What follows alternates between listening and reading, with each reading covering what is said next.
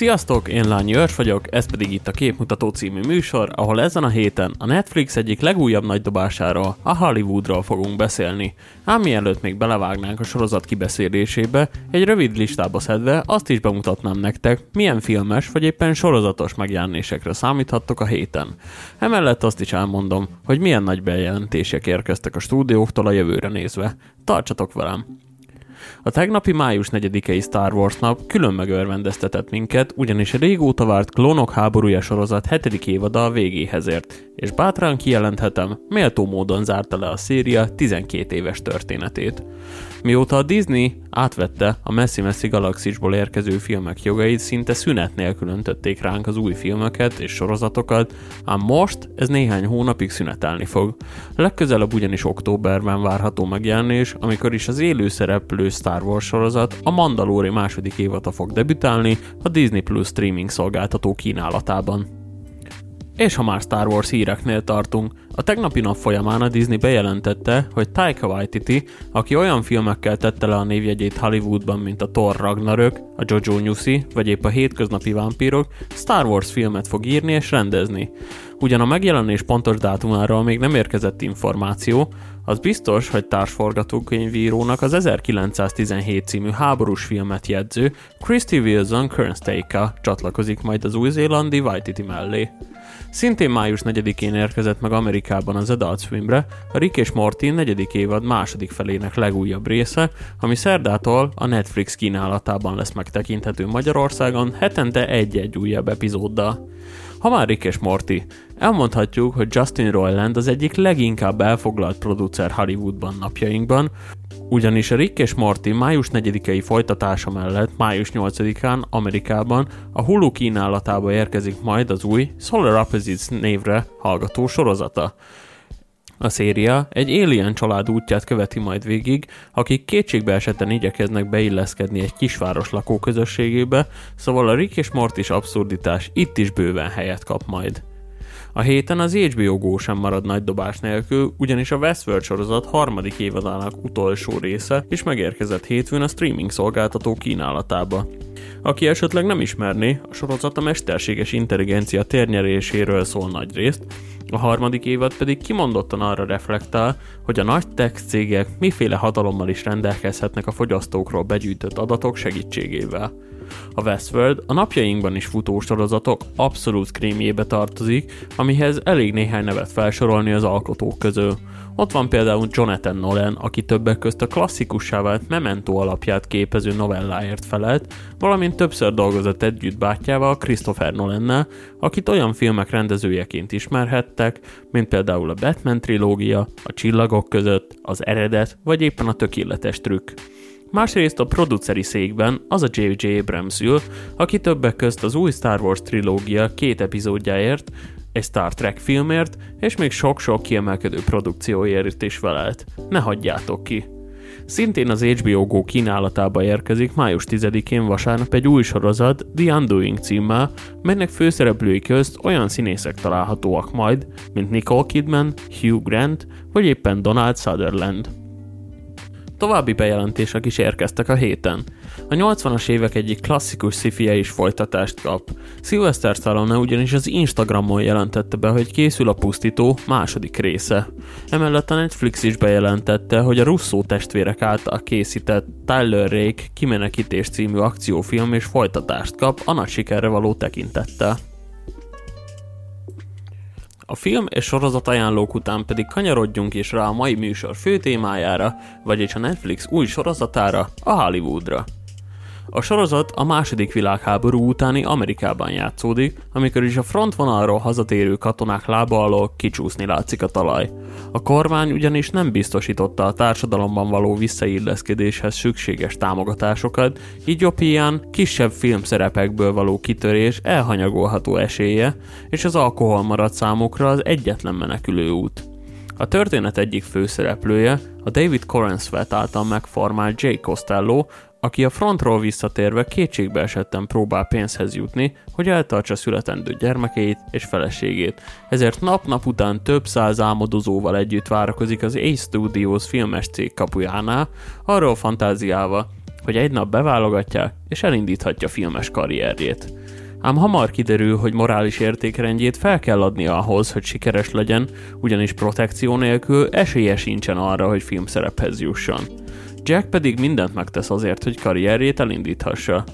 Kétségbeesésében egy benzinkúton kezd el dolgozni, ahova a szórakozásra vágyó hollywoodi pénzesek járnak, ahol némi szexuális szolgáltatásért cserébe komoly pénzekhez és kapcsolatokhoz juthat. Ám a határait egyre kijebb kell tolnia, ugyanis nem csak női, de férfi kliensek is érkeznek a kútra, ezért beszervezi a Jeremy Pope által zseniálisan megformált Archie Coleman, aki a feltörekvő forgatókönyvíróként próbál érvényesülni Hollywoodban, ám a korszellem ezt nem igazán hagyja egy fekete, homoszexuális férfinak. A két karakternek tulajdonképpen kettős életet kell folytatni a gigolólét és a filmes karrier között. A nagyos stúdiók vezetéséhez jutva pedig újra csak szembesülniük kell azzal, hogy a hatalomból adódó visszaélések itt sem érnek véget. A filmezés központjaként ismert Hollywood ugyanis sosem volt mentes a botrányoktól, legyenek azok korrupciós ügyek, fai diszkriminációs ügyek vagy szexuális botrányok. A producerek és színészek körében már akkoriban is nagy volt a homoszexuálisok aránya, a döntéshozók helyzetéből adódó visszaélések pedig tovább nehezítették a feltörekvő színészek vállát nyomó terheket. Ám egy új produkció mindannyiukat sikerre viheti. A Peck címre hallgató film ugyanis Archie forgatókönyvén alapszik, Jack pedig alkalmas lenne a főszerepre, és bekapcsolódik a képbe az első filmjét elkészíteni vágyó Raymond is, aki pedig fekete barátnőjét igyekszik beprotezsálni a film női főszerepére. A sorozat a realitás és a fikció határmesdjéjén táncol, ugyanis rengeteg elemet vesz át a korabeli hollywoodi történelemből, mégis új végkifejletet rajzol, majd minden tragikus sorsú színésznek. Tulajdonképpen a mi lett volna, ha gondolatára építette fel Ryan Murphy rendező az egész sorozatot, amely kapcsán némileg párhuzamot is lehet vonni Tarantino tavalyi filmjével, ha volt egyszer egy Hollywooddal, ahol szintén pozitívabb kicsengést adtak a Sharon Tate ügynek, ezzel megváltoztatva a történelmet. A Hollywood cselekménye tulajdonképpen idealista szemszögből közelíti meg az emberi gyarlóság elvitathatatlan létét, ezáltal pedig sokkal inkább válik tanmesévé, mint realisztikus hatású fikcióvá, ami véleményem szerint kifejezetten kiemeli a sorozatot napjaink túlnyomóan sablonos, cukormázas történetei közül. Látszik, hogy a két rendező, Ryan Murphy és Ian Brennan készítők nem most kezdték hollywoodi pályafutásukat, ugyanis az egész sorozatról leri a filmezés iránti tisztelet és a tájékozottság. A sorozat a szerencsés véletlenek együttállásából mutatja be, milyen is lett volna, ha a társadalmi reakcióktól függetlenül tudtak volna dönteni a korabeli döntéshozók ehhez pedig nem fél tabukat döntögetni. Az 50-es évek derekán játszódó történet szerint ugyanis egy női producer veszi át az Ace Studios irányítását, aki kötelességének érzi elültetni a progresszivitás morzsáit Hollywoodban. Ugyanis a film főszereplőjének választják Camille Washington színésznőt, aki a fikciós Hollywood történetében először játszhat el feketeként filmes főszerepet. És igazából ezután mutatkozik meg a sorozat zsenialitása ugyanis nem hagyják ki a bemutatásból a stúdió döntéshozói közdúló vitákat. A társadalmi tiltakozási hullámot, köztük a Ku Klux Klan támadásait és a média kontrolljának társadalmi gondolkodása való hatását sem.